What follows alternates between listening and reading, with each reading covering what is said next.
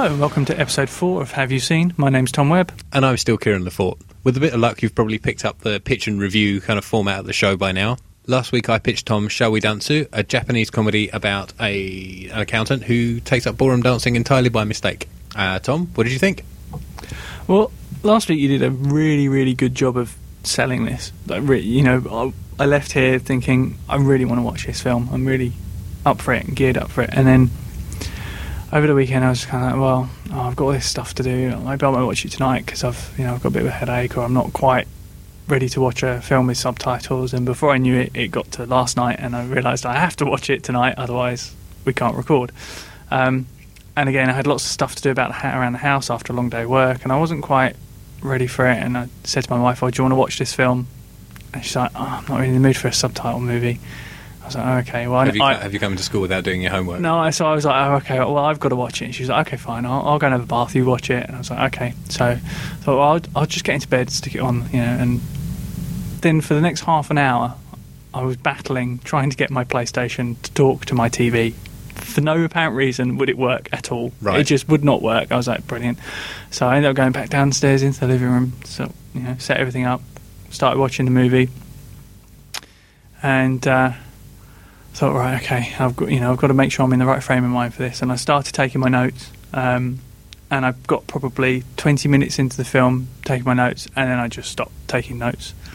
Uh, and you know, Nick came you know, from. She came sat with me, and we got utterly engrossed into the film, and absolutely loved it. Excellent. It was amazingly good. Um, it's probably the best one that you've pitched me so far. Excellent. It's the one out of all of the films I've seen that you've pitched to me and I've pitched to you. It's my favourite Right, excellent, excellent. so far.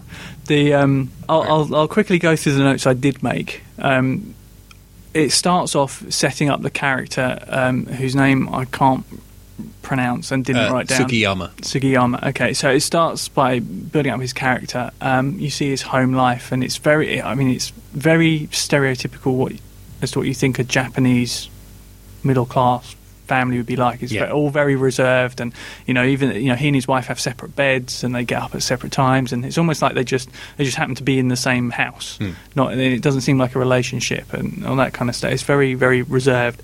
Um, the next note I made was a, uh, about the character Mr. Aoki. Aoki. Aoki. Aoki? Aoki? Aoki. Aoki, okay. The Um, amount of wrestling ring announcers I've had to had to set right pronouncing the surname Aoki over the past few years. Yeah, I, um, he he works with Mr. Sugiyama. Sugiyama. Sugiyama. Okay, I'm going to see get. what I'm my gonna- role in this review is going to be. exactly. Yeah, you just have to repeat the name. liaison. Yeah. Um, he works in the same office, and the first thing I noticed about him was he only walks in straight lines and right angles. Yeah. And he very rarely moves his head with his body. It's either just before or just after, and it's just a really bizarre but incredibly funny way of moving. Um, uh, so you're immediately drawn to this real oddball guy.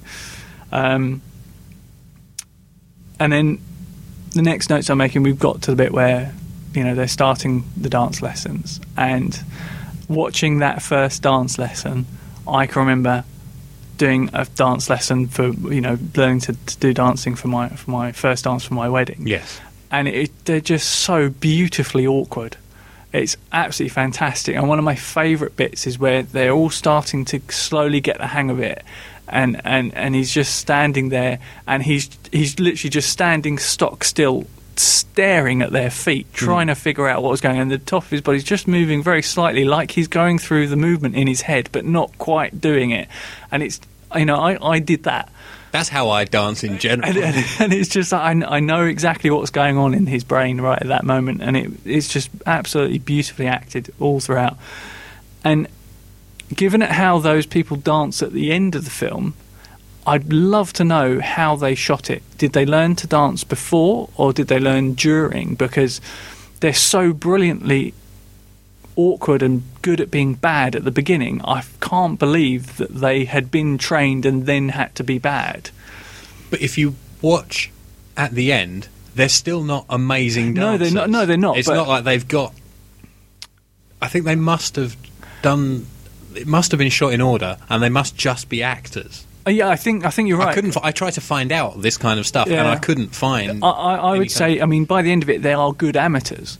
Um, but Yeah. you know, I mean, I mean that. I mean, they do a quick step, which is not easy at all. Hmm. I mean, I, I, it's not. I didn't, didn't even try it when I did it. Yeah. But just watching people do it, that is really complex. Is there anything more amusing and charming than a Japanese voice trying to say "quick, quick, slow"? I know that's brilliant. That's one of the things that I just and because you know it, their their kind of mecca is Blackpool, which is Yes. is really nice all the way through. You get this whole thing Hmm. about how how Blackpool is the place to be for ballroom dancers, which Mm. is really quite funny.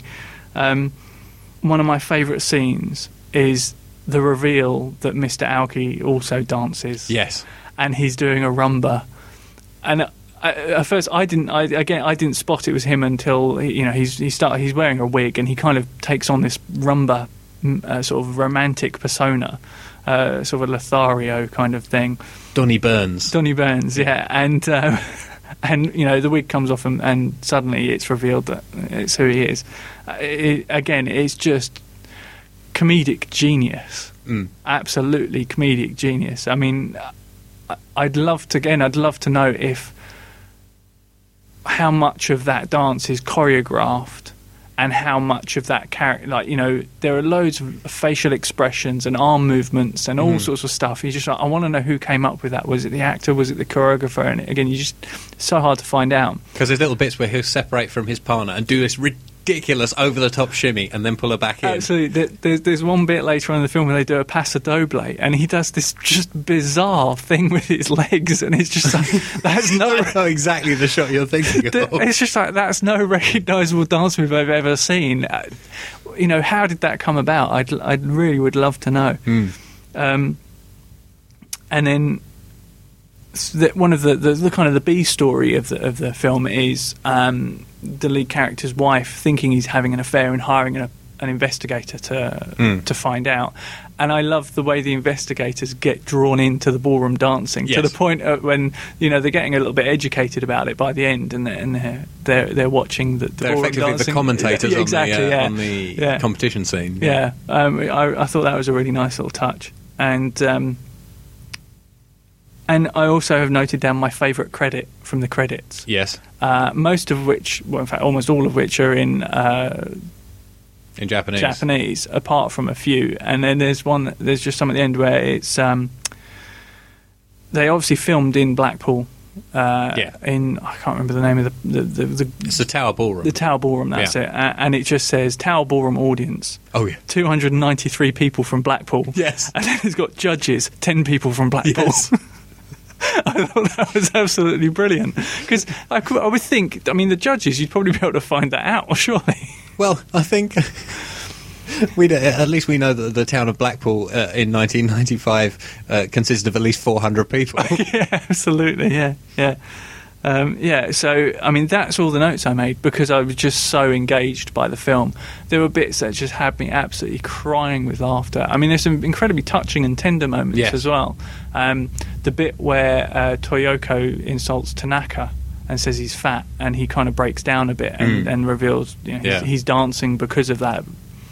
Um, and but then you know he has this incredibly tender moment, but he also has one of the moments that made me laugh possibly the most, um, which is when he and name of the lead character Sugiyama. Sugiyama uh, go to a dance hall.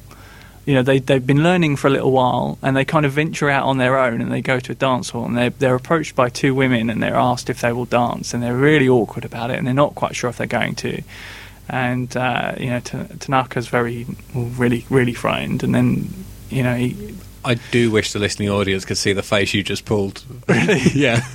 Anyway, continue. and uh, Mr. Sugiyama is that right Yes. excellent uh, he he says okay I'll, I'll dance with you and they start to dance and it's very awkward it's re- really quite you know He, he- he does a lot of. He, he's waiting for the right beat, and he's Yeah. stepping on his, oppo- his opponent, his partner's foot. and he's looking at the floor, trying Yeah, to, you know, he's yeah. not looking up. And then just in the background, Tanaka and his partner just sashay through in this kind of elaborate rumba, and he's got this massive grin on his face, and He has just, an amazing smile. That man. he's absolutely going for it hundred percent, and he just doesn't care Mm. at all what he looks like or how he's doing it, and it's just brilliant to see those two characters. One of them very awkward trying to do it properly, and the other one just just going hell for leather, just throwing himself Yeah. around. And it's just and, and again like a lot of this film, the the all a lot of the comedy is played in the background, and, and Yes. I, I think. I think the fact that it, you know, for us it's a subtitled film, I suspect some audiences would, would miss out on that because you're concentrating on the subtitles and the action in the foreground. Yeah. There's a lot of stuff going on in the background which is absolutely hilarious. And I mean, I'm probably, I'm pretty certain I missed some really funny moments Mm. because I, I was concentrating on the subtitles or whatever. But, you know, I'm really pleased that there were some that I just, just caught my eye and, you know, just had me in fits of laughter.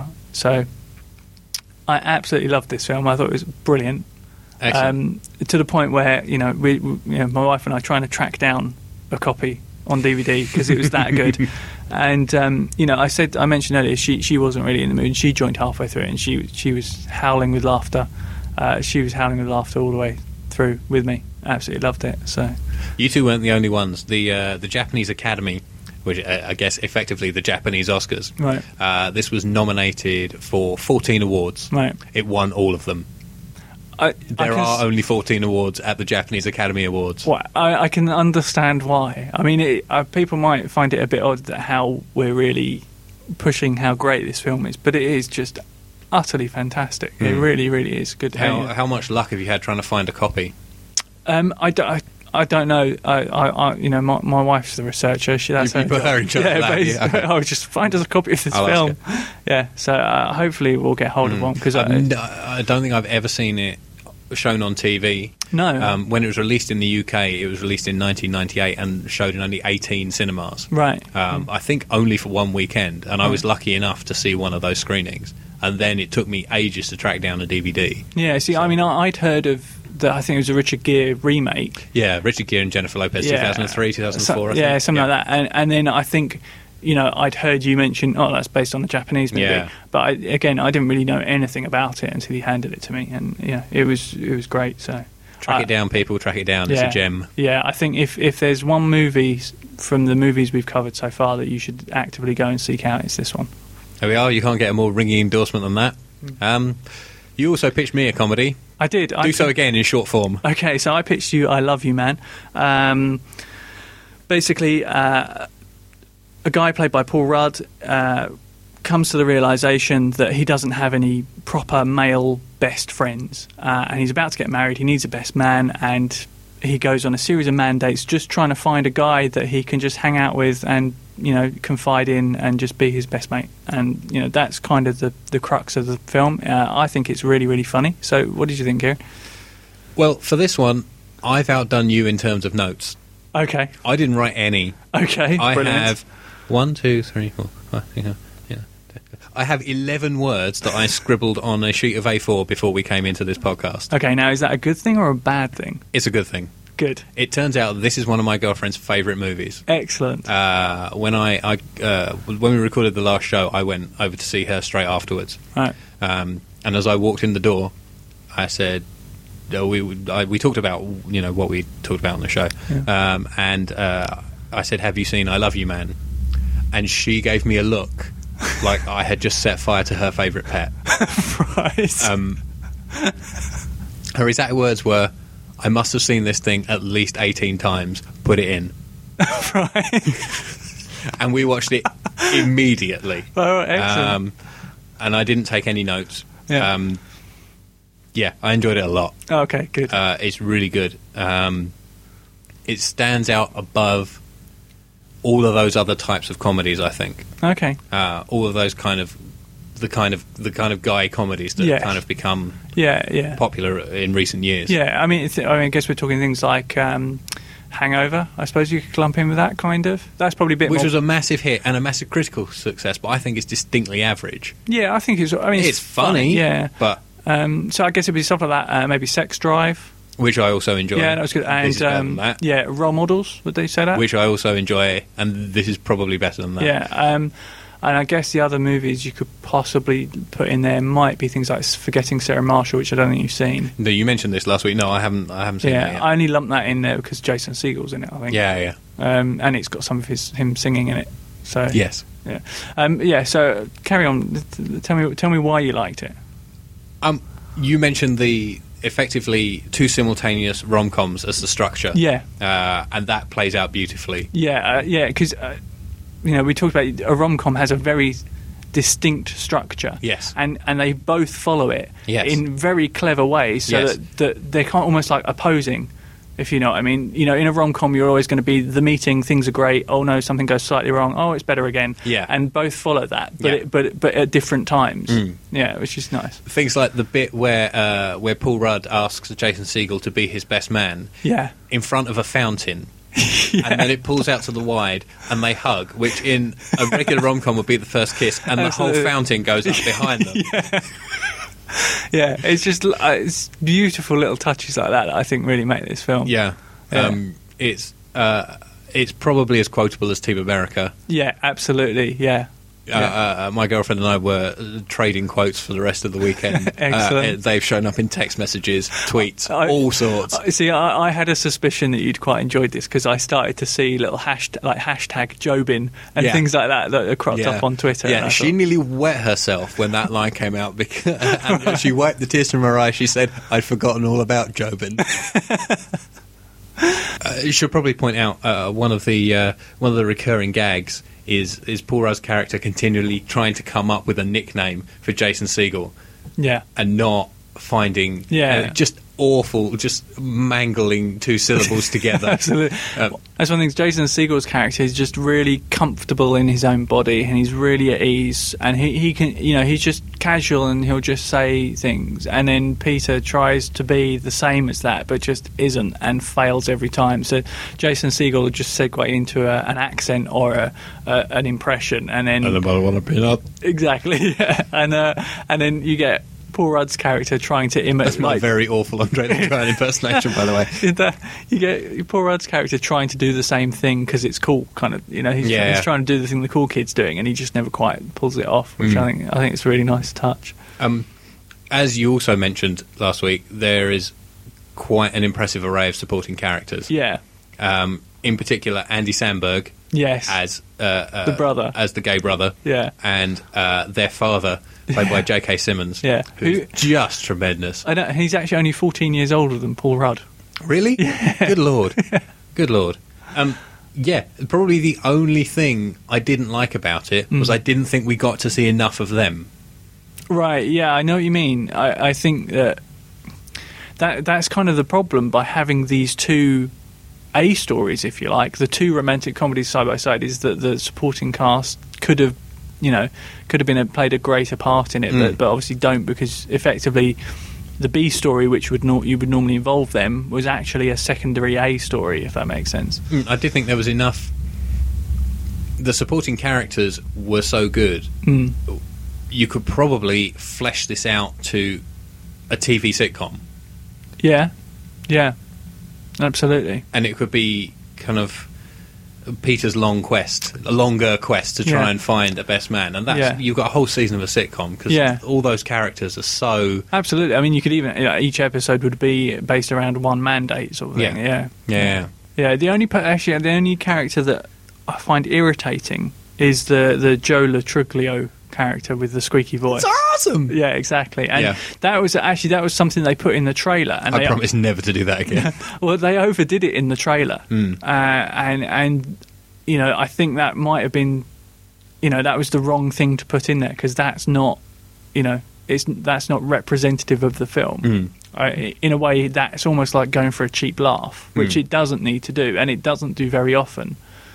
Um, and the only times it kind of does do that is with his character, I think. Hmm. There was probably enough of him. There was Yeah, just yeah, about the right yeah. amount of him. But Yeah. things like yeah, the the mother, the brother, and the uh, Mm. and and the dad all needed to be featured more. Yeah, I think so. I didn't watch the trailer on the DVD. I did watch the gag reel, okay, which actually runs about twelve minutes, right. uh, and I'm- has got outtakes from loads of deleted scenes, Oh, okay, including I- a rugby scene all right. uh, in which somebody gets absolutely flattened. Really, I'm I'm yeah. starting to think I might not have watched this. Then Mm. this is something like that. I would normally, like, if it would get a comedy DVD, you normally look for a gag reel or a blooper Yeah, reel. yeah. And uh, no, from what you've just said, I don't think I've watched it. I have to watch it when we get home. Yeah, I, I watched that, and there's even more little bits Right, from from all of the all the supporting cast in there as well. right. Um, The thing that actually staggered me about this film Yeah. was the budget. Do you know how much it cost to make this? No. Forty million dollars Okay. to make a romantic comedy. Yeah. That I'm- seems like an excessive amount of money to me. Yeah, I, I don't, I'm not. quite- To be honest, I, you know, if someone said how much would it make, you know, would you spend on Transformers or something like that, it'd be easy, you know, 150, 200 Yeah. million dollars. But I, if someone said how much would you spend on a rom com, I've got no idea. Hmm. I don't know how how. But it's how not like there's close an that is. Adam Sandler like salary to take care of in this bunch. No, that's true. That's true. And unless it was uh, Lou Ferrigno. It could have been Lou Ferrigno, yeah, yeah. Yeah. who is another tremendous supporting character as a version of himself. Absolutely, yeah. I, I, I particularly like the scene where Jason Segel goes off at him, yes, uh, and, and they kind of had this bizarre wrestling ma- Yes. match in the street, where Jason Segel quick, quickly discover, discovers that he's no match for Lou Ferrigno. no, uh, and which uh, uh, Paul Rudd's fiance can hear on the other end of the phone. yeah, absolutely, yeah. And then I, uh, you know, one of the things I also love about this film is that you know you can have very silly jokes in it, and Mm. there are you know, and there's really silly sight gags like um, when Peter goes and plays poker with Jon Favreau's character and his mates. And you know, there's kind of a typical gross out comedy gag at the end where they drink a load of beer and he vomits all over Jon Favreau, Mm. uh, and it's kind of like you know that that's the sort of thing you'd expect in a comedy. Yet there's a whole series of jokes about uh, Jason Segel's dog looking like the Egyptian Prime Minister Yes. Anwar Sadat, Yes. which seems like that's that's that's kind of a level of satire that you don't expect in a comedy like this. And they do have a dog that looks remarkably like Anwar Sadat. Yes. Um, I'm I'm really pleased that you like this. Um, you know, because some, you know, I know that sometimes I, I like comedies that you, you don't, and uh, I, I think it, you know, this this is probably one of the best that have been around for a, for a few years. Indeed, much like you with Shall We Dansu, uh, I am will be heading to the HMV sale to pick up a copy uh, for repeated viewings. That's excellent. Good. Well, that looks like a full round of thumbs up in the review stakes this week. What have you got for me for next week? Well, uh, as you may well know, we're leading into Christmas. We are very close to Christmas. So, what better way to celebrate Christmas than with a nice Christmas movie? Marvellous. Um, well, I say a Christmas movie. It's a movie that's set at Christmas. Uh, it's a comedy from the early 80s. It's called Trading Places. Um, it is uh, a John Landis comedy. I've seen one scene from Trading Places, and I'm going to let you guess which one it is. Would it be Jamie Lee Curtis's boobs? It would be Jamie Lee Curtis's boobs. I yes. thought it might be. Yes. Yeah, I, I have actually made a note of that because last time there were boobs in a film and I didn't tell you that they were there up front. You, Thank you. I, I, I got appreciate quite- it. Yeah. And these, I do recall, they are uh, Jamie Lee Curtis in 1983 had quite notable boobs. yeah, We're getting off track. we are getting very off track. Um, so the basic plot of the film is about uh, two wealthy stockbrokers who make a bet with each other. Um, they believe, or one of them believes, that any down and out low life criminal could be just as successful as their managing director of their broker company. Uh, and it's all down to circumstance. And all you've got to do is if if you swap their positions, that the criminal will flourish uh, in the stock market, and the stockbroker will turn to a life of crime if he has nothing. Okay. So this introduces us to Dan Aykroyd's character. He plays Louis Winthorpe III, and he is uh, incredibly upper class American. He's got a house and a butler played by Denholm Elliott, and he is the managing director of the brokerage company, and he does very well. He he makes all the right calls in terms of the markets, and he's very good at it. And then we have Eddie Murphy's character, who's Billy Ray Valentine, who is like a con artist crook, and you see him on the streets, and he's you know he's in and out of jail, and he's just you know a, a, a guy down his luck and trying to do it, do what he can to get by. There is an incident by which they meet, and the two brokers make the bet, and then they go about destroying Dan Aykroyd's life and putting Eddie Murphy in his place. Okay. Um, and that's the basic idea of the of, of the comedy, and hence called Trading Places. They swap their lives and also stock market. It's a nice little pun. Um, Jamie Lee Curtis features as a prostitute who Dan Aykroyd befriends in jail, Okay. um, and, and she decides to help him get back on his feet.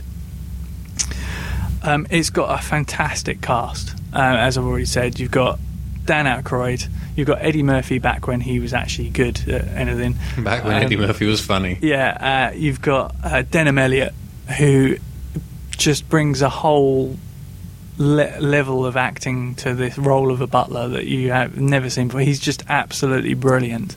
Uh, Just the slightest facial expressions are just counterpoint the humour perfectly. Um, you've got Jamie Lee Curtis as the prostitute called Ophelia. Um, you've got Ralph Bellamy and Don Ameche as the two broker brothers, um, who you will recognise from loads and loads of comedies. Mhm. Um, Don Ameche, I think probably one of the most notable things he was in was Cocoon, that you may have seen. Sure, yeah. Um, it was originally conceived as a Gene Wilder and Richard Pryor movie.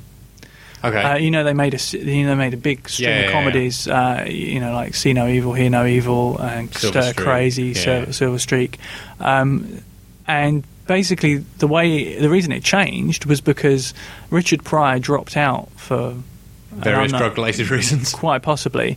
Uh, so they hired Eddie Murphy. Um, but unfortunately, Eddie Murphy didn't want to be Richard Pryor's replacement because he knew that he would just get labelled as, oh, they've just got another black guy to be Richard Pryor. Yeah. Um, so he effective he effectively got Gene Wilder pushed off the movie, Hmm. um, and they brought in Dan Aykroyd, who'd worked with him on SNL. Um, so it already had a certain tone, and interestingly enough, a lot of the humour comes from the, the, the fact that Eddie Murphy's character is black. Um, but it's got John Landis's kind of take on it. There's lots of looks to camera and breaking the fourth wall in that way. So there, you know, a lot a lot of it is like a lot of it is that you know the two old school brokers will come out with quite racist comments, and then it's a little look of Eddie Murphy to the camera that kind of tells the audience it's okay for you to laugh at these people for saying that because you know they're the ones that are ignorant. You can laugh at this. Sure. Um, and and you kind of think, okay, that's the way they're dealing with the racism in this film. Until there's a scene at the end where they're all on a train and they play racial stereotypes, and uh, Eddie Murphy plays a guy from Africa. Uh, Jamie Lee Curtis plays a woman from Sweden, except she's wearing Austrian dress because that's what the costume department got for her, and she couldn't do an Austrian accent. Okay. so she pretended to be Swedish, um, which they, they, they play on in the film Okay. uh, and uh, Denholm Elliott plays an Irish priest, and uh, and then Dan Aykroyd character walks in, and you think, okay, I didn't see that coming, but I, I'll I'll leave that as a little surprise for you when you watch the film. Mm, joyful racism. yeah, um, yeah. So it's just it's just one of those really good John Landis comedies. There's some great uh, little uh, cameos from people like Frank Oz and Bo Diddley, and you know various people he's he dealt with on other movies. Mhm. Um, the only thing is the ending involving the stock exchange. I still can't work out how it works. I've I've I've tried to figure this out ever since I've I've seen this movie, and I, I just I just don't get it. Every time I think, oh, that's that's how this works, I'm still not convinced. Is it like the Jugs puzzle in uh, uh, Die Hard with a Vengeance? Where it is solvable, but I'm pretty sure they do it wrong in the film. I'm not sure. There's just uh, every time I, I see this, the, like the the end end sequence play out, I, th- I think, right, oh, okay, I understand a bit, I understand a bit, and, and then something. Oh, oh, hang on a minute, how does that work? I don't get it. It might just be because I'm not financially minded in that way. Uh, so I'll be interested to see if you can understand it because Well, I. I am equally as unfinancially minded as you, uh, so we'll see if two slightly dumb brains can work it out between I, us. I did try to look it up on the internet, but I couldn't find the answer. Interesting. Well, uh, um, my girlfriend is a tax accountant, and her dad deals in stocks. So maybe between them, they can figure it out, and we'll get them in to explain it to us. Excellent. I would love to know how it all works. Well, as happenstance would have it, I have a Christmas present for you, Excellent. and sort of a Halloween present as well. Okay. My film for you is The Nightmare Before Christmas. Okay. A full title: Tim Burton's The Nightmare Before Christmas. Right. Yeah. It's not actually directed by Tim Burton, Okay. which is a common mistake people make. He Right. produced it, and it's based on a poem he wrote as an animator. Okay. After he saw he was passing a, a shop window display, and they were taking down the Halloween display and putting up the Christmas one at the same time. All right. So he got to see a half and half window display, Right. and it just kind of sparked something in his brain, wondering what that would be like. Right. And he wrote a, he wrote a poem about it, Mhm. which then got turned into this film. Okay. See, I, I mean, I've, I've again, I've probably seen a couple of clips and stuff from, from this film. I've never got around to watching it, and I always assumed he directed it. I just It's directed by Henry Selick, who also directed uh, James and the Giant Peach, Mhm. and more recently than either of these films, Coraline. So, Yeah. uh, and much like those, this is also uh, stop motion animation. Yeah, I can. Uh, now you said those other two films, I can. I can see the the lineage. You can see the similarity in the design and the.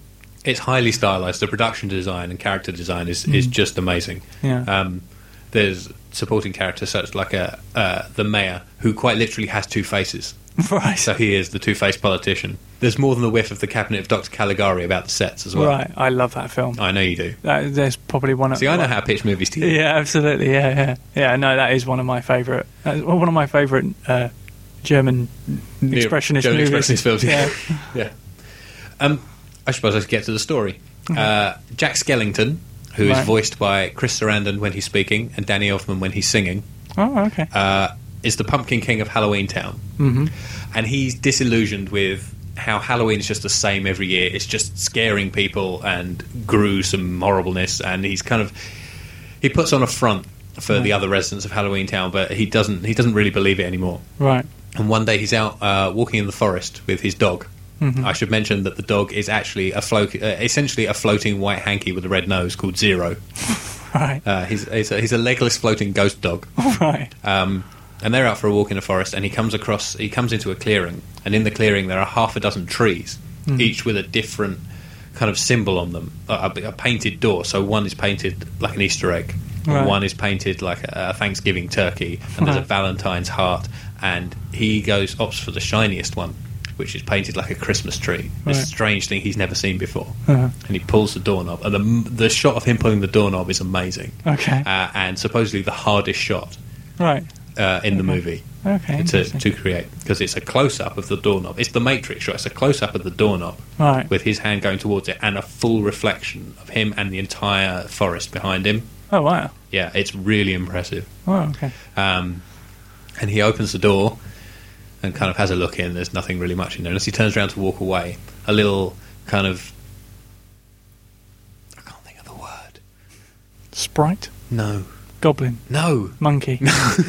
none of these things. All right. Um, Tambourine. tendril Right. of snow. Okay. kind of comes and he gets sucked back and falls through the tree into Christmas Town. Right. Uh, and he likes what he sees in Christmas Town. Right. Uh, and when he gets back to Halloween Town, he decides to try and merge the two holidays. Okay. But because he doesn't quite understand Christmas, hmm it doesn't really go to plan. Right. He tries to launch it at the first opportunity, which is Christmas. Yeah. So he wants to like Santa can relax, Mhm. or Sandy Claus, as he thinks he's called, Right. uh, uh, can relax, and he will take over Christmas and sort it all out. But because it's Christmas by the residents of Halloween Town, Right. it's not quite Christmas as you would know it. No. Added to this is his love interest Sally, who's voiced by Catherine O'Hara, Oh okay. Yeah. uh, and she is a Frankenstein's monster style girl who's stitched together right. from just pieces. Mhm. Uh, uh, by a duck-faced mad scientist called Dr. Beetlestein. right. Uh, and she's in love with Jack. She wants to help him, but Mhm. when things start going wrong, she is also the person who tries to stop him and get things back on track. right. Okay. Um, it's a musical, hmm um, so that makes two musical movies I've pitched you. I think a third one and tongues will start to wag. Right. Okay. Um, there are some very good songs in it. The song "What's This," Mhm. which you may well know, right. uh, uh, which is as he is as Jack is exploring uh, Christmas Town and finding out about things like snow and candy canes and presents and elves and Santa for the first time. Right. is uh, probably the film's highlight. okay. That sequence. Um, as I said, the production character design is just great. Right. Um, all of the um, all the residents of Halloween Town are particularly ghoulish and cartoony. Mhm. Um, there are some quite um, aristocratic and slightly camp vampires. right. um, uh, Oogie Boogie, the boogeyman, Yeah. uh, who's probably what passes for the villain of the piece. okay. Um, he is uh, he is a gambling addicted sack filled with bugs. right. Uh, with a, with an amazing voice, I think that's Danny Elfman. This is the Danny Elfman show. Yeah. He wrote the score. Mhm. Uh, he wrote the songs. Right. Uh, he voices at least six characters, Okay. either just speaking or singing as well. Um, he is the only other name on the credits you will recognise other than Chris Sarandon and Catherine O'Hara. Right. Okay. Yeah. Oh, and Greg Proops as well. Oh, really? Uh, yeah, yeah uh, C- Canadian. I think it's Canadian. Canadian He's, stand-up comic. yeah. Greg Proops voices a few characters. Okay. Um, but I didn't recognise anybody else on the cast list. Okay. Um, it's the shortest film you'll probably get to watch Okay. uh, throughout the life of this podcast. Only 72 minutes, including Oh, end credits. Excellent. Uh, so it didn't take long. Yeah. Uh, it was Oscar nominated for visual effects Ah. in 1993, but failed to win. Oh, really? Yeah, because Jurassic Park was released in the same year. Well, that's fair enough, I guess, Um, isn't it? Uh, and there was some, there was at the very least minor contention that there was no nomination for best song and no nomination for best score. Because music plays a very big part Yeah. in this film. They cram 10, 10 or 12 songs into 72 minutes. Wow. Okay. Um, Well, I mean, it's interesting you pitched this movie because I actually own a copy and it's on my DVD shelf at home. And I, I think I got it a few years ago, and it was one of those things where you, you go to the counter in the DVD store and they're like, "Oh, you're buying all this stuff. You can have this for a pound." yeah. So oh, I might as well. I think that's You probably know? how I ended up with my copy as Yeah, well. and and, I, and it's been sitting there, and every Halloween comes around, you think, oh, well, maybe I'll watch that. That's a bit Christmassy. And then Christmas comes around, and you think, oh, maybe I'll, no, it's a bit Halloween. Yeah, yeah, yeah. horror thing. Like There's that. no good time to watch it. Ah, exactly. So, um, no, I'm glad you pitched it to me because I've been meaning to watch it for probably about five years. Tremendous. So there's our little Christmas presents. Do feel free to play along at home if you haven't seen either of these films, or if you have seen them and you have something to say about them. Uh, feel free to uh, tweet us. Tom, where are we on Twitter? Uh, all you need to do is follow at HYS Podcast. Um, and like Karen said, just tweet us what you think. Uh, if, if you've seen any of the films we've covered, or if you think there are any films we should see, just uh, drop us a line on Twitter. We're always open to suggestions. We also have a blog. It's have you seen podcast.wordpress.com. You can uh, probably leave comments on there. I might make that feature active. Uh, and also like us on Facebook. We are facebook.com slash have you seen. We should probably do a, a shout out and a big thank you to Upbeat Productions. Uh, they let us use the wonderful studio that we were recording.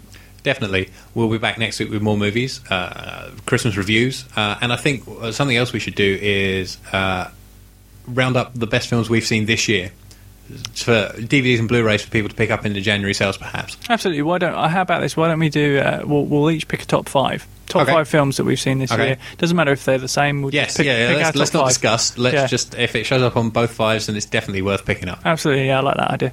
Tremendous. Well, uh, that's enough for another week. Have a tremendous Christmas, and uh, we'll see you in a week. Bye. Happy Christmas.